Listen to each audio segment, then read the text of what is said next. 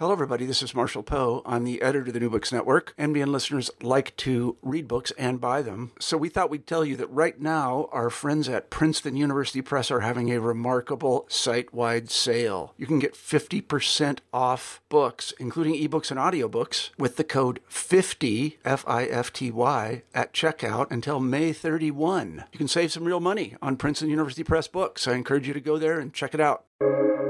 Welcome to the New Books Network. Welcome to New Books in Jewish Studies, a podcast channel of New Books Network. I'm your host, Schneur Zalman Newfield. Media portrayals of Orthodox Jewish women frequently depict powerless, silent individuals who are at best naive to live an Orthodox lifestyle and who are at worst coerced into it.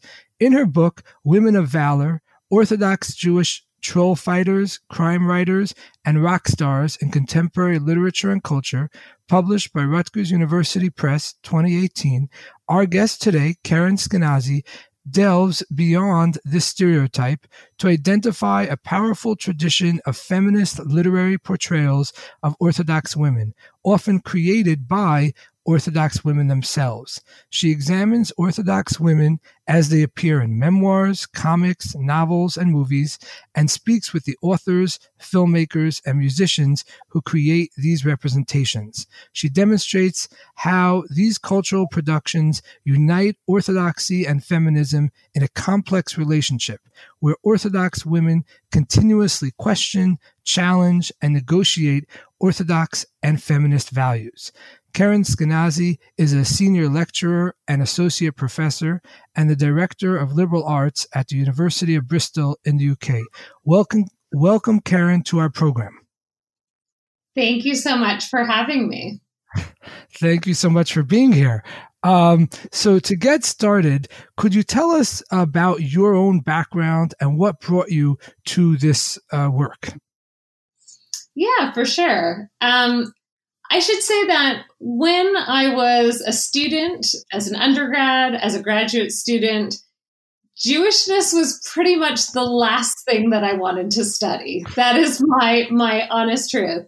Um, I felt like everything in my life was so Jewish. So everything I ate, or when I ate, or where I ate, or where I visited, everything where I went to school, where I'd gone to camp, where I'd gone for my year abroad, everything was surrounded by Jewishness.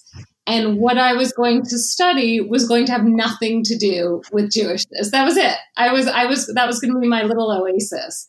Um, but you know, it doesn't always work the way you plan. And uh, when I was doing my master's thesis, I was working on Mexican American literature. Um, I wrote my PhD on Canadian immigrants, the literature by Canadian immigrants to the US. And then I was working on Asian American literature, which I still uh, work on to some degree. Um, but I think what happened was there was a very personal irritation that drove me to write this book. And the irritation arose from what I saw to be this very common depiction of Orthodox women, well, really the only depiction of Orthodox women um, as these downtrodden victims, as these baby machines, very popular language surrounding them. And the happy ending for any story that was about an Orthodox woman had to be her leaving the community. So if you looked at A Price Above Rubies, um, if you looked at even even more recent ones, right? So we can talk about unorthodox, which I think has some really valuable bits to it. But again, the happy ending is she escapes her community. One of Us, and I'm very sympathetic to the project of One of Us and what it does. Um, but at the same time, again, we're rooting for everyone to leave the community. So it really felt to me like that was the only story in popular culture and it rubbed against me because there are other stories. And, um, you know, I think of, and, and if she listens to this, this will embarrass her. I think of my mother in law. Uh, she's an Orthodox woman. She's not a Haredi woman. She's a modern Orthodox woman. Um, she has two master's degrees. She was the Federal Language Commissioner's representative of Quebec throughout her career. Um, she headed up the Jewish uh, she was the president of, of the Jewish day schools in Montreal. You know, really a woman who is so um, busy and so hardworking and so powerful in many ways, not an image of a downtrodden baby machine in any way. And I thought, where are these stories, right? Why don't we see these stories too? Where are they? They must exist somewhere. We just, maybe we just have to look harder for them. So that was really my inspiration, that frustration.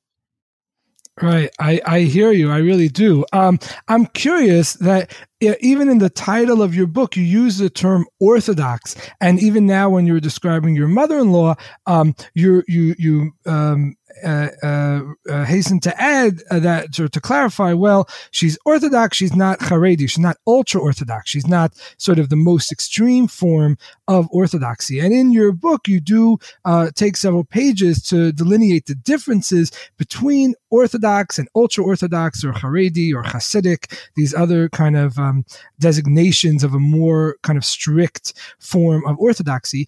And and and at the same time, you you end off by saying, well, still it would be best uh, uh, for your purposes to kind of look at the category as a whole and not kind of make these sharp distinctions between orthodox and ultra orthodox. And I wonder if you could speak a little bit more about that in terms of how you see your own project and the the, the scope of your analysis. Um, and uh, if in some ways some things are um, uh, sort of complicated uh, by by putting it all into this one category. Yeah, it was a decision that I had to make, and it was a decision that I knew would um, irritate everybody, which is which is always a good thing. Um, but it, you know, I, I gave a lot of thought to it, and I realized everyone has a category for themselves and anything less than what they do religiously, those people are unconnected. And anything more, well, they're crazy, right? So there are so many lines in the sand. At some point, we have to say, okay, I can't just look at this one grain. And I thought, where where am I where am I drawing these lines? where again wherever i draw it will bother people it won't they won't put themselves in the same category as those other people um oh well i think that's okay i think that ultimately we can take an area and we can say look there are things in common these are people who um, consider themselves you know observant um, this is something that's fundamental to their life to their to their worldviews. Um, this is something that a way that they define themselves. These are people that will define themselves through their Judaism, uh, and maybe you know what one calls kosher is not what another calls kosher but they're all saying, well, I keep kosher, right? And there are a lot of things that they will say in common. And so, even though what that actually means in practice might differ, I think there's still a lot of continuity. I also think that um, for many people in the Jewish community, you will have many degrees of observance even within your own family, right? Never mind in your larger circle. Um, so I think it's it's very typical to have a family where you have very secular members and you have very religious members, you have Haredim. So again, a lot of this is about um, a continuum. It's about a spectrum. It's not. Uh, uh, I think I say something like, "There's not a chasm in the earth between modern Orthodoxy and Haredim," even though sometimes people feel that there is. Right, I hear you. I hear you. Um, so, uh, in your your book, from the title and then throughout the the the the work, you reflect on a passage from the Bible, from Proverbs thirty one, referring to the Chayil, this uh, uh, uh, a particular portrayal of a Jewish woman. And I, would like you to tell us a little bit about how you use this passage in Proverbs, this image or images of the Eshes Chayil, this woman of valor, in your work to help explicate the different um, lenses through which you see Orthodox women portrayed in culture.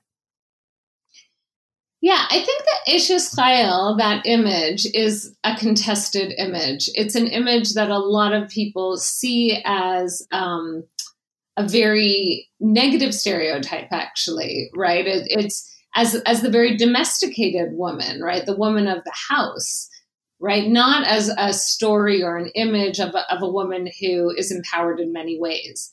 Um, and that's really interesting to me. It's also, incidentally, an idea that gets taken up not only in Judaism, right, but also amongst Christians, right? The the Proverbs.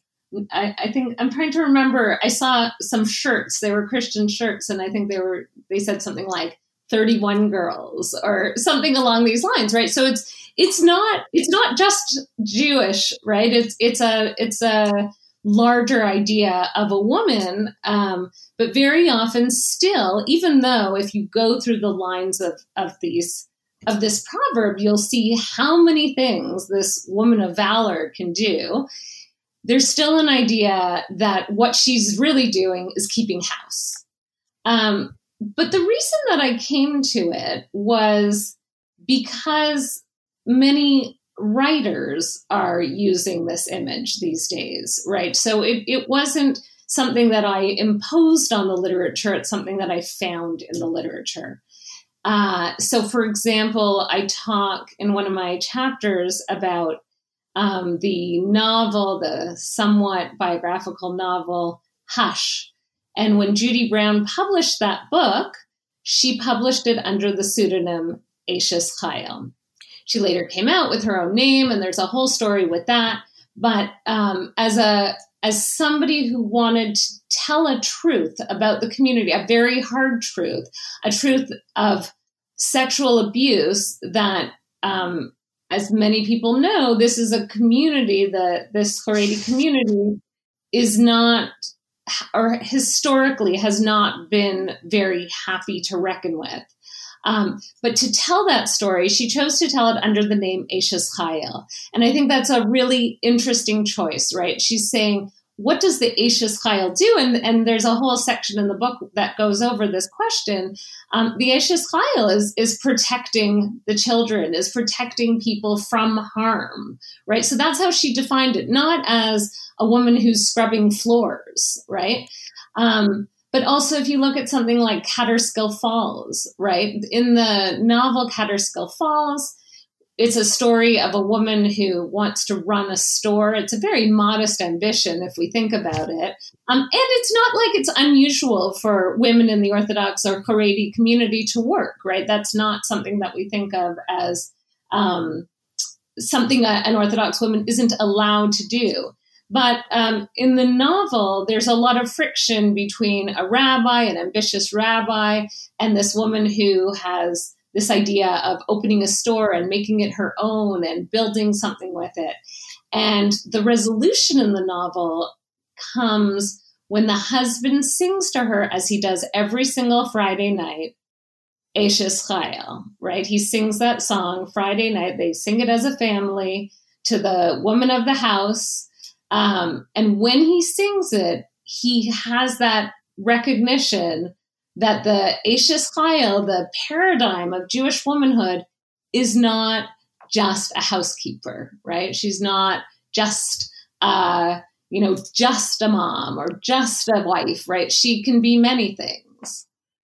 Right, right. And you mentioned Judy Brown, and she, as you discuss in the book, she is really part of a kind of a emerging or burgeoning canon of uh, OTD literature, people who grew up in the Orthodox or ultra Orthodox world and then left it. And I thought it was really interesting that you started off your um, your book about Orthodox women with a whole chapter about uh, the memoirs of people leaving the Orthodox Jewish community. And uh, uh, could you tell us a little bit about what you found in terms of the relationship between the, these memoirists and their communities of origin, the communities that they're supposedly leaving behind?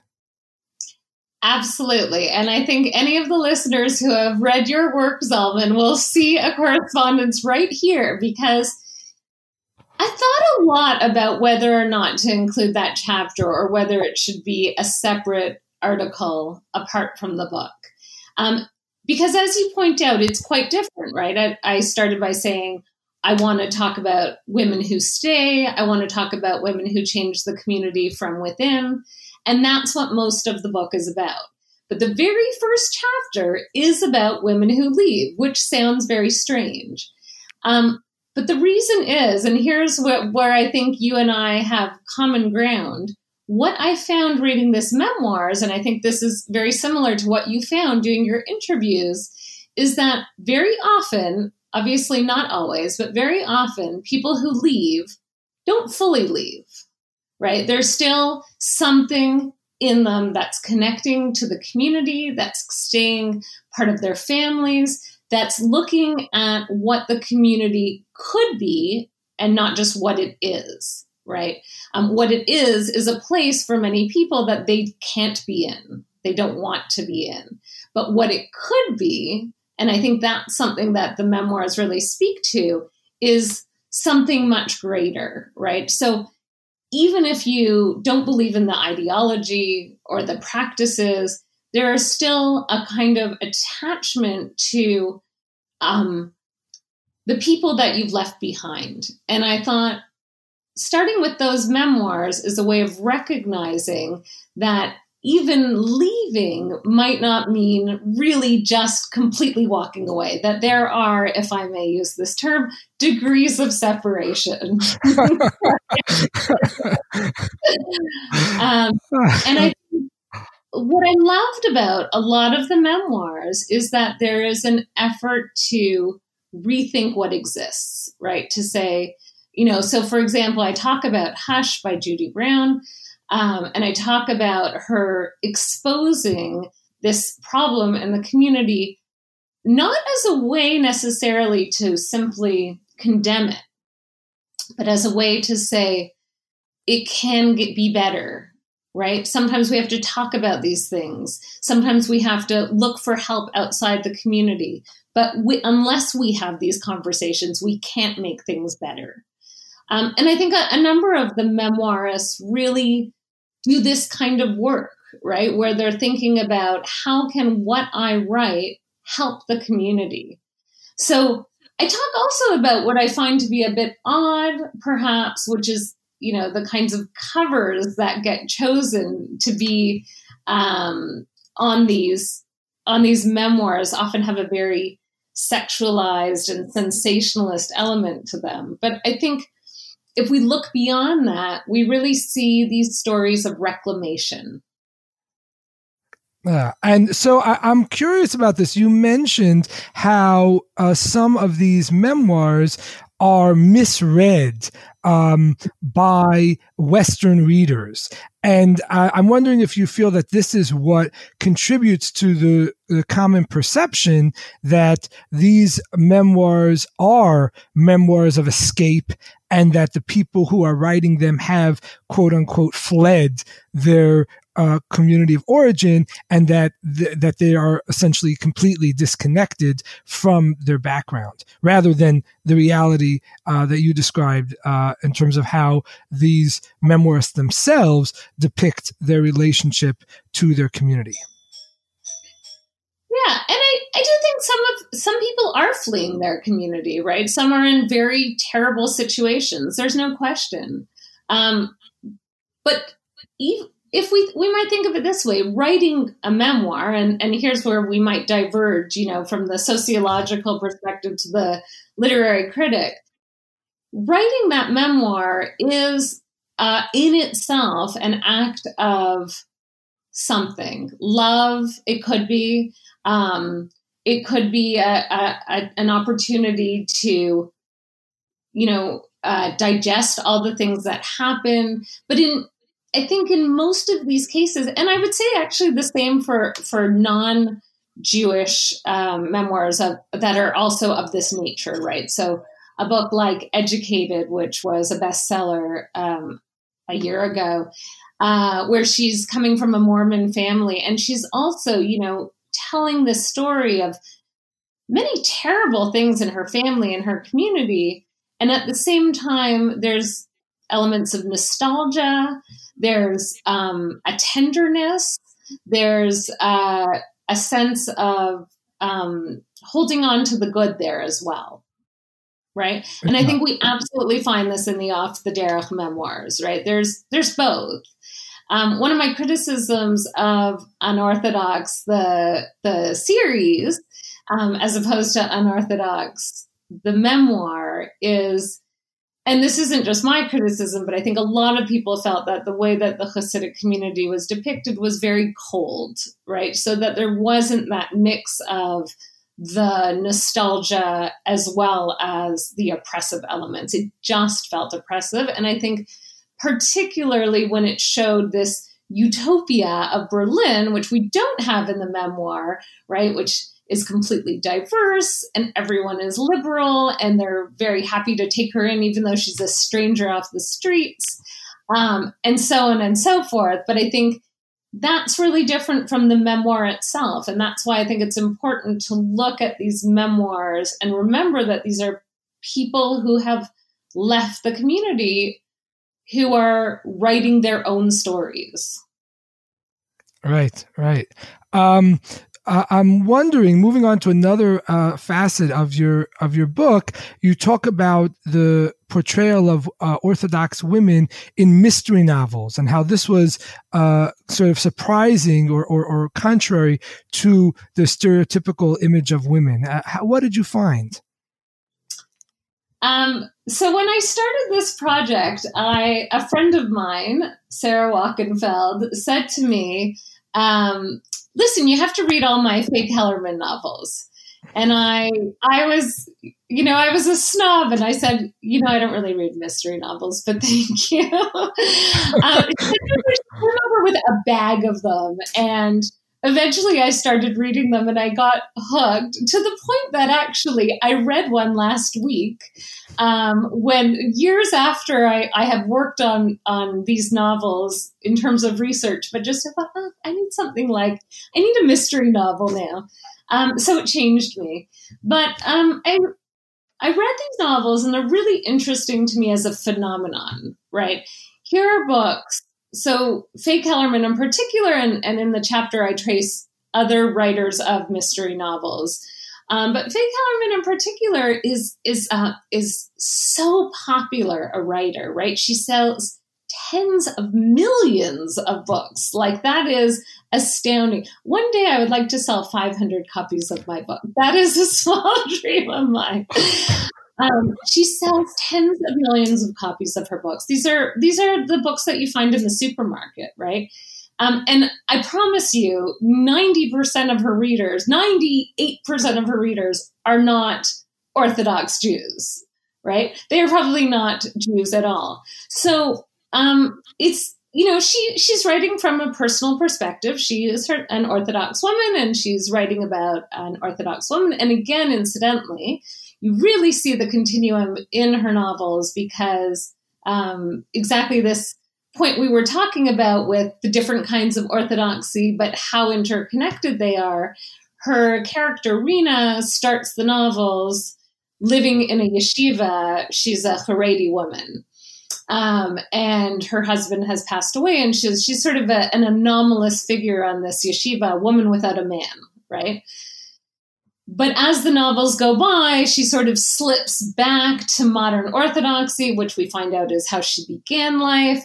But then she has a brother who's become um, far more religious, right? He is Haredi. And then she has these cousins in New York and they're Hasidim, right? And so they have all the different. So, sorry, when her brother is uh, Yeshivish, version of Haredi as opposed to Hasidic. Then there's then there's the Hasidic cousin. So really, we see even she tells a story, Faye Kellerman, of many different kinds of Orthodox Jews through this one character. Um, but yeah, it really struck me like why why have her be an Orthodox woman other than yes, this happens to be who the author is, but clearly most of what she writes about because it's full of murder and kidnapping and drug deals gone bust and so on is not coming from her personal life, right? Um, I think she was trained as a dentist, if I remember correctly. so it's, I mean, it's really like it's it's the work of the imagination, but it seems to me if you actually trace the way that she talks about Judaism at large, but really focusing on Orthodox women throughout the books, she is making what feels like a very strong argument or push to convince readers of um, how great, right? There's something very didactic here. Orthodoxy is, orthodoxy is for women, Orthodox women are, she, you know, the main character's a bombshell to boot, right? A bombshell in a tichel. Um, so it's it's really interesting and it's kind of quirky, but it seems to me that she's inspired a number of other writers to take this track. Um, and I've also been reading, actually, now that I'm a mystery novel reader, as I was not some years ago, I was reading um, some Muslim mystery novels, right? Where again, there's this sort of move to. I'm, I'm looking over at my bookshelf because I know I have one sitting right over there. Um, but there's a move to sort of do a very conventional version of, of a mystery, right? A whodunit, which is always resolved in the end. It follows a very, very typical pattern. Um, and at the same time, weave through it little bits of information, always in a very positive light, um, about this community and these people that the reader will probably know very little about. Right, and and so and you feel that um, th- this is not um, uh, um, only found in uh, Kellerman's work. That this is a more uh, a more widespread or somewhat more widespread phenomenon among uh, um, either Jewish uh, Orthodox uh, female writers or writers about Orthodox women. Yeah, so there are a number of, of women. I, I talk about um, a couple of other authors uh, one who is herself Haredi, and I think this is Libi Astaire, and writes very differently from Kellerman. So her books are very clean. Um, there won't be. It's not. There's no swearing. There's no right. They're they're they're very different. Kellerman's have the kind of um, rough edges that we expect in detective fiction. Um, Libi Astaire puts her stories in the Regency era um, and gives them a, such a clean air, I would say, that it feels like more appropriate for young adults. Maybe not more appropriate, but certainly appropriate for young adults as well as um, full adults or whatever we call ourselves, old adults. Um, so I think I think in that sense, uh, they write very differently. Their style is very different. Um, and and also Libi Astaire chooses not to make. Uh, actually, both of them. I shouldn't say that. Both of them choose not to make the woman the detective, and that's a really interesting choice. Um, they could have, right? And in both cases, something they have in common is uh, the women are not the detectives, but they're the ones that are often the brains behind solving the mystery. And we can look at that both ways. We can say, oh, here's yet another very conservative story of the woman behind the man, right? Um, the the modest woman who just is the helpmeet as opposed to the main actor. Um, and on the other hand, we can see that maybe there's something a little bit subversive in it, right? In that it's the very typical story of the man who takes the credit for all the work, but actually, um, if we dig a little deeper, we'll see who's really driving the car. I use that expression actually because very often, and I noticed this in the most recent book, Kellerman loves to mention that Rina is sitting in the back seat of the car. And I keep going, why do you keep putting her in the back seat? I see. I see. Uh, so you also uh, explore um, the portrayal of Orthodox women in the workplace. So not only um, uh, you know, not only in, in, in, in mystery novels, but also uh, sort of active participants of uh, you know, in the in the workplace and business, and and what did you find in terms of how women are portrayed and what what's going on there? Yeah. Um, so again, I think we see this again, time and again. I talked about Emma Barnett here in the British context. Um, and I talked about a woman in the NSA in the American context. And again, we have this idea that it's somehow, um, uh, these are antithetical terms, right? That she's Orthodox and also some kind of powerful woman in government or in business and so on. Um, and again, to go back to this question of can women work? Yes, right? I mean, I think that it's more complicated than that. I'm simplifying a little bit, but um, there are many communities, most communities, which will allow women to work. But the idea, of course, the the premise, um, the excuse, if you will, is that that way the men can study right? That's that's sort of the line that we're given right? It's not that women are working for their own empowerment for their own good for their own ambition but they're they're working to help men study um, and I I always love that line in, in Rebecca Goldstein's book um, about uh, about um, bringing home the kosher beef fry, right? And she says, you know, and, and she has this this great line about that's not what's valued in the community, right? Yes, we were never put on a pedestal and told, oh, don't work, don't do anything. We're told, go, go to work, because that's not the important thing, right?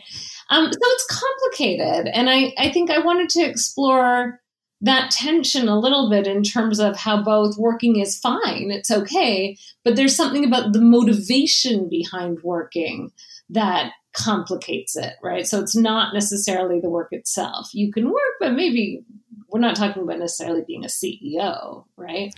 Um, one of the films that I talked about in, in my chapter on film, um, which is a film that is in this category of by women, of women, for women. Um, it's a Toby Einhorn film. It's not a film you can see in a regular movie theater. It's not a film you can rent on DVD. Um, but she tells the story of a woman who is gunning to be a CEO of her company. And um, spoiler, at the end of it, she says, There's only one house I want to be CEO of, right? Because the company is called So and so House. And it is, you know, basically her home, the CEO of her children. Um, so again, right, that tension gets explored and and the resolution in that film, which is very didactic, um, and which, but which is also not meant for the general public there the ending is that's what you should be CEO of, right? So, but then at the same time, her in this sort of interesting moment at the end of the film, her daughter says to her, "Does that mean you're not going to work anymore?" And she says, "Oh no, I'm still going to work, um, but I'm not going to work on Fridays." Right? I, I'll be I'll be home to get Shabbat ready. So it's the you know the trying to work through that tension working good, working too much, being too strong may be problematic. Where are the limits here? How do we think about that? So I think a number of, so both in real life, but also if we look at the literature, if we look at the films, if we look at these cultural productions, it's a question that gets explored, right? Where where can we go with this work business, ladies? Right, right. And uh, you mentioned that this film that, that you were just talking about is a part of the a larger category of films that are made by and for um, uh, Orthodox women. And I'm curious if uh, you know how you see the the kind of utility or the the messages of these films as being distinct because of who their creators are and uh, who the the very kind of select uh, uh, the selective nature of who the audience for these cultural productions are. Yeah, I mean these films are interesting to me and and a number of years ago I was talking to a woman and this was really quite by chance. This was this was a, a moment of luck. Um, who said she was asked to come to Brooklyn to film one of these movies.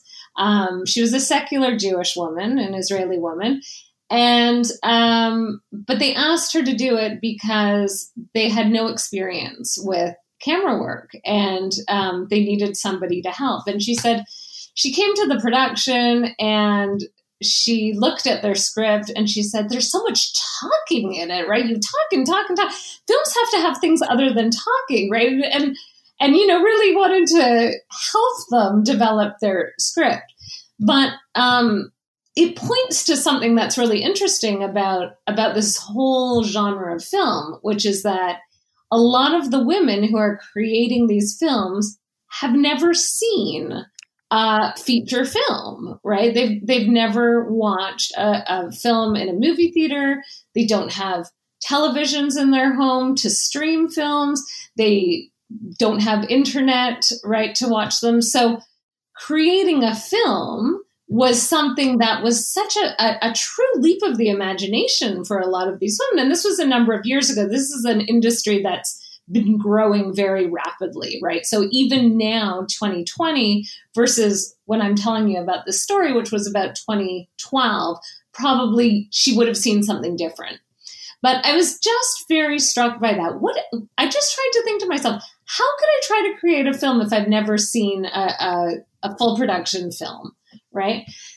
Um, so these films are different from feature films in a lot of ways. And it also means that the films that are often, but not always, um, some of the most polished are done by women who have um, joined the Orthodox community, who began life in a secular community, who went to films. So Rama Burshtein is a very classic example of this in Israel. Um, she went to the Sam Spiegel school, so she went to a regular secular school, and later she got married and she became a Hasidic woman.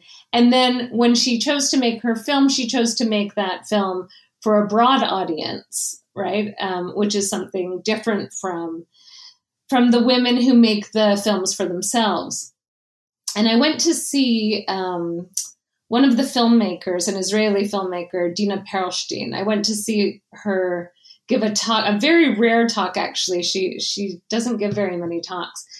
Um, and she's someone who did not join the community, who was born into the community.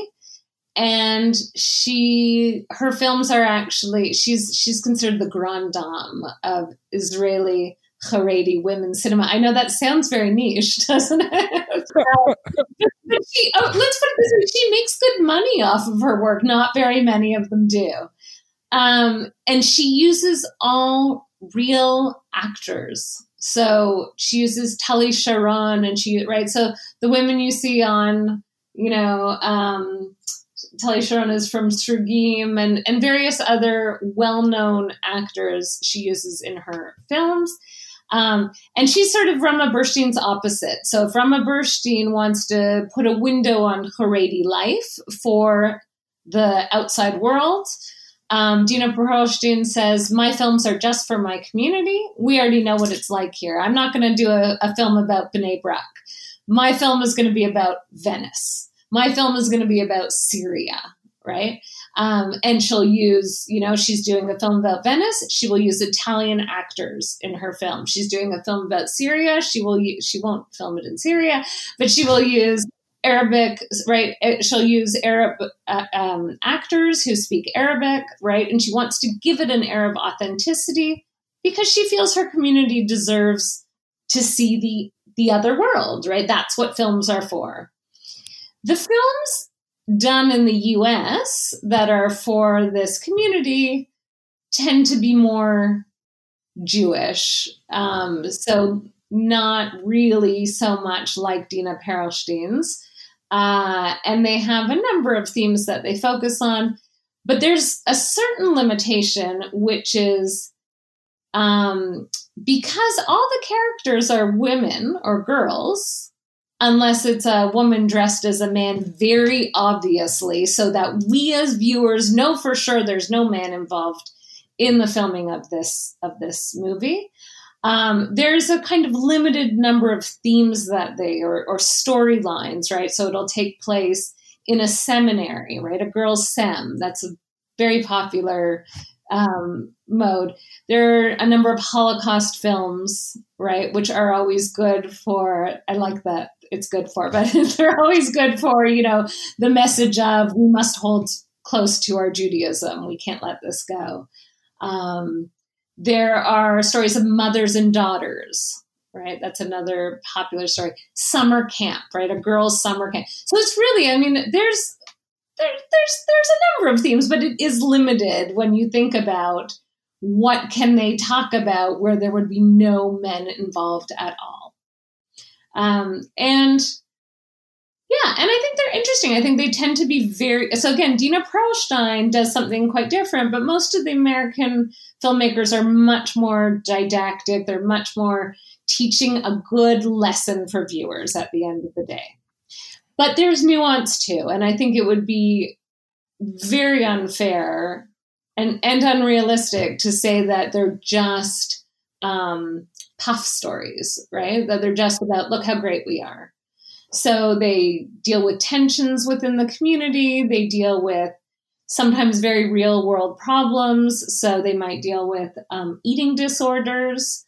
Um, anti-Semitism is kind of an easy one because it's a it's a good oh we you know like like uh, like these sort of stories uh, lend themselves to a positive um, affirmation of Jewish selfhood.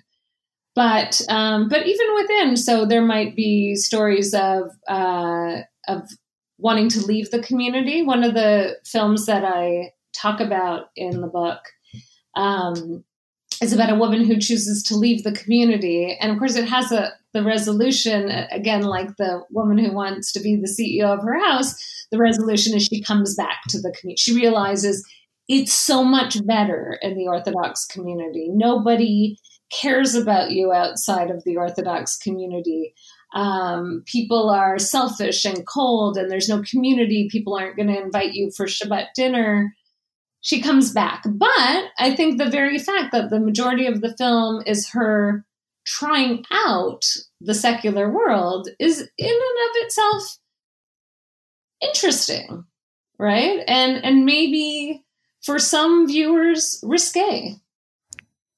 Sure. I could certainly imagine a film like that not being shown to my sisters in a Lubavitch, mainstream Lubavitch seminary or, you know, girls' school. So, yes, uh, right. Obviously, there's many levels of acceptability or non acceptability. Um, but, but, but the, the last, um, the last film that you that you mentioned now does uh, uh, bring up the question of what exactly is the relationship between these kinds of cultural productions and the the kind of establishment uh, position or, or or focus within the community. In other words, um, certainly you could have writers or filmmakers from the outside trying to present all sorts of creative.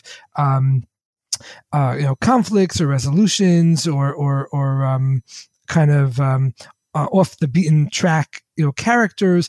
But um, uh, but but to what extent are the cultural productions that are produced by people in the community themselves, loyal members of the community, to what extent are they there to really challenge the boundaries of their own community? And to what extent are they really there to reaffirm them, even if through a kind of circuitous route?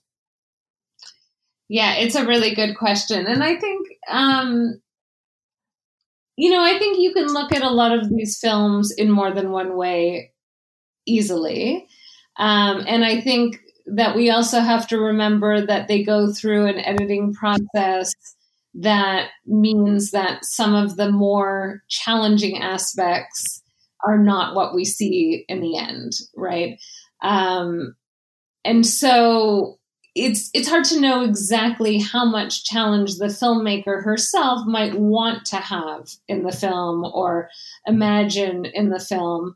Um, and it's also sometimes we watch elements of these films and think, oh, she snuck that one by, right? Um, but I think there is a lot of reaffirming, absolutely. And and in fact, Yoel Finkelman writes about this this idea that um, one of the things that we see very often in not just the films, but even things like um, board games, right? All kinds of productions that are in the Haredi world are often a kind of adopt and adapt, right? So we adopt things from the outside world and we adapt them. We we kusher them in a sense, right? So then when so we don't so those of us in the community if we're in the community we don't have to go outside to look for this right we have it we don't need your uh, Hollywood films. We've got our own Dina Perlstein films, right? So it, it creates that sense, and, and there's there's an idea that one of the reasons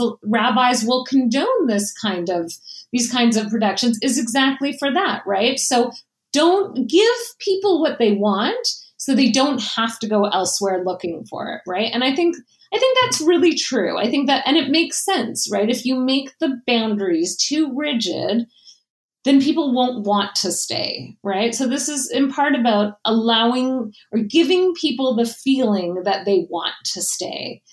Um, so I think that that that's one element of it. So a lot of the stories feel very affirming. They often have these very pat resolutions, right? Um, but I think they do get into the tensions, and because of that, because there are some tensions within, we have to see them as as providing something of a challenge as well. And I guess the other way to think about it is like this. So to go back to the story of um, you know, the only place I want to be CEO of is is my house, right? If we take a small step backwards and think about the amount of work that has gone in to create this film, and all the women who are involved in the filmmaking, these are women who are not just CEOs of their houses, right? Um, so, very, very, even if we take a step outside of it and think about what had to happen for that film to be created, and that's true in so many of these stories. Uh, one of the authors that I write about, she's a Hasidic woman in, in Montreal. Um, and she wrote a collection of stories um, that was published. So she wrote them in English, and then they were published in French initially, and then and then in English.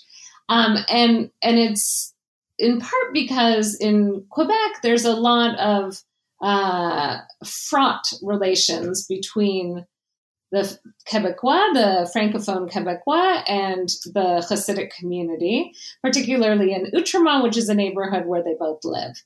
Um, and if you look at the way she tells her stories, and they're funny stories, they're sort of these sketches of everyday life.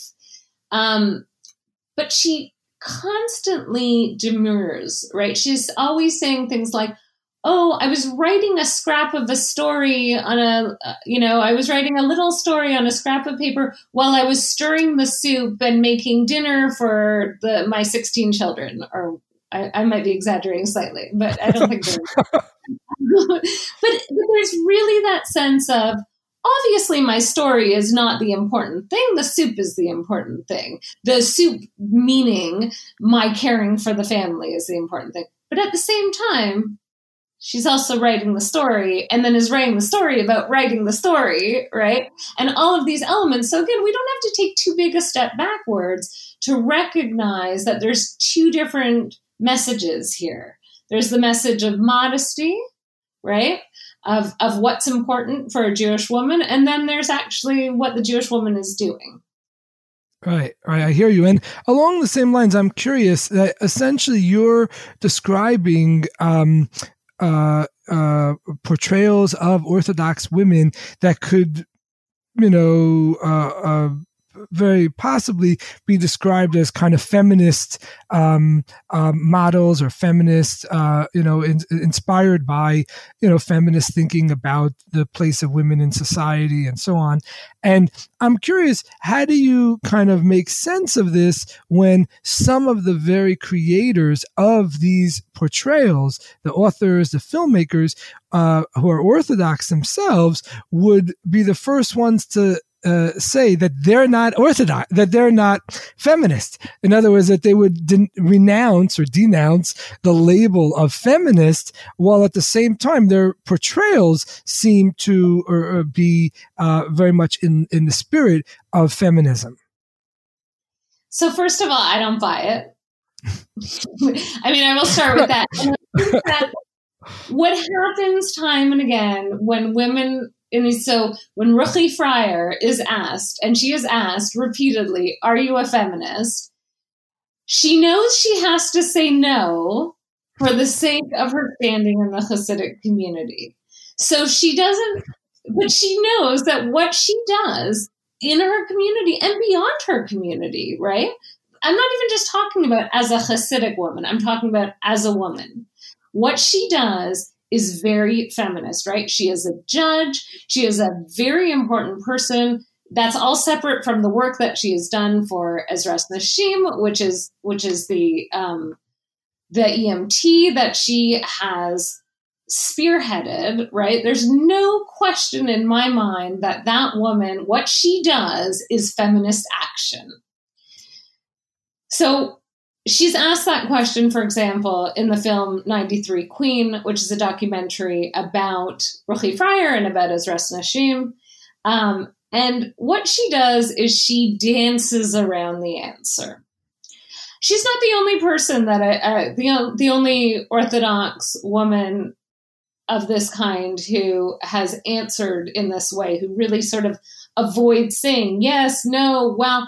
And I, I, think one of the common answers that I've seen is um, I couldn't get where I am today without feminists. So I am grateful to them for allowing me to do this, right? So that's the kind of thing. I mean, I'm thinking about. Um, you know, when I was watching, I'll just I'll just distinguish for a second. When I was watching the series Mrs. America, I don't know if you had a chance to watch it. I was thinking a lot about Phyllis Schlafly and how the series is really keen to depict, depict her as a hypocrite, right? Because and and you know what? Probably she was a hypocrite, but the the series really focuses on this. I thought that it never it tries to be sympathetic a little bit with her character, but actually I never had any sympathy for her. And a hypocrite because she goes around the country denouncing the Equal Rights Amendment, um, denouncing the feminists, right? So, not saying, I am where I am today because of the feminists, but saying, you know, the feminists are going to destroy our standing as housewives when she is in no way a housewife, right? When we see her getting her law degree, when we see her writing books, when we see her speaking in front of the government and so on. Um, and so she's it, it's very painful to watch that depiction and and again i know there's a lot of reality but i keep wanting to say to myself there must have been something else Phyllis Schlafly. Um, but i actually don't see that amongst most orthodox or and i actually want to say haredi women who are um, pushed on this issue, I don't think there's a denunciation of feminism. I think there's a rejection of the term because it's a term that within the community seems to mean untraditional, not part of the community, right? Something that we work against. Um, if you think about Mrs. America, there are so many Jewish women involved in that story, right? But Jewish, very clearly here, is the antithesis of the religious. And Phyllis Schlafly, as the voice of the religious right, as the voice of it's the Christian right, but it's the religious right, is the opponent of Gloria Steinem and Bella Abzug and and all you know Betty Friedan, all these secular Jewish women, right? Jewish means secular in that story. So what does it mean to be an Orthodox feminist? This is a question that we, many people are still thinking about, and I think we need to think further about it. Um, we, Rachel Harris and I, put together a special issue of the journal Shofar, which came out last month. Um, and all the contributions in that uh, in that issue look into that question. What does it mean in terms of art? What does it mean in terms of literature? What does it mean in terms of law? Right? What does it mean to be feminist and orthodox? And can they come together? Um, the short answer, I think, is yes, by the way. But again, there's a lip service to the fact that it still has a pejorative connotation within the community. Right, right. Um, I, I, hear you. Uh, before we conclude, I, I wanted to ask you. Um, and you, you just mentioned now about the, the shofar issue. I'm, I'm curious if you could speak a little bit about um, uh, what are you working on now, or what future projects do you have that you plan on working on? Yes, so I haven't strayed so terribly far, I must admit, despite my plan to never work on Judaism or Jewishness as long as I lived. Um, I continue to do so. And the current project that I'm working on is more of a comparative project. So, one of the things that I felt like came up time and again when I was doing research for my book was um, can you be a devout Muslim and a feminist? Right. And when I wrote about the memoirs of women uh, leaving Orthodoxy or ultra Orthodoxy, I kept stumbling upon the memoirs of Muslim women who left their communities um, and who, very similar to the Jewish women, often wrote these memoirs in such ways as to reclaim what Islam really is and what it ought to be and how it's been distorted by the men in power. Um, so, with that in mind, I am interested in working on um, a project that brings together both the lives of um, Muslim and, and, Jewish women, and also still I'm interested in the literature that they produce. And uh, so right now I'm involved in a book group. Um, so I'm, I'm part of an organization called Nisa Nashim, um, and it's a Muslim and Jewish women's network. And uh, and through that network, I'm in a book group, and for our book group, we read a book um, every month or so. One by a Jewish woman, one by a Muslim woman, and then we talk about, um, you know, what does it how does it change our view? And it could be, you know, we read actually we read Kaaterskill Falls. Um, and what was interesting is that I think it actually the Muslim women on the whole connected to the character of Elizabeth in that novel more so than the Jewish women who are in the group who are part of the progressive synagogue who see you know this depiction of an orthodox woman as so far so remote from their own experiences um, so I'm, I'm really interested in, in how do we read this literature? So not just what do the writers talk about, but how do we read this literature? How do we understand each other through this literature? Um, and then I, I'd like to connect that to not just this network, but sort of modes of interfaith activism. Right. So how do how do we work together? How do we overcome barriers? So sort of the parallels and then also the work that we do together.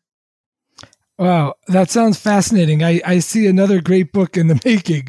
Um, uh, thank you so much, Karen, for taking the time to share your thoughts with us today. This concludes our program. Uh, thanks for listening and have a wonderful day.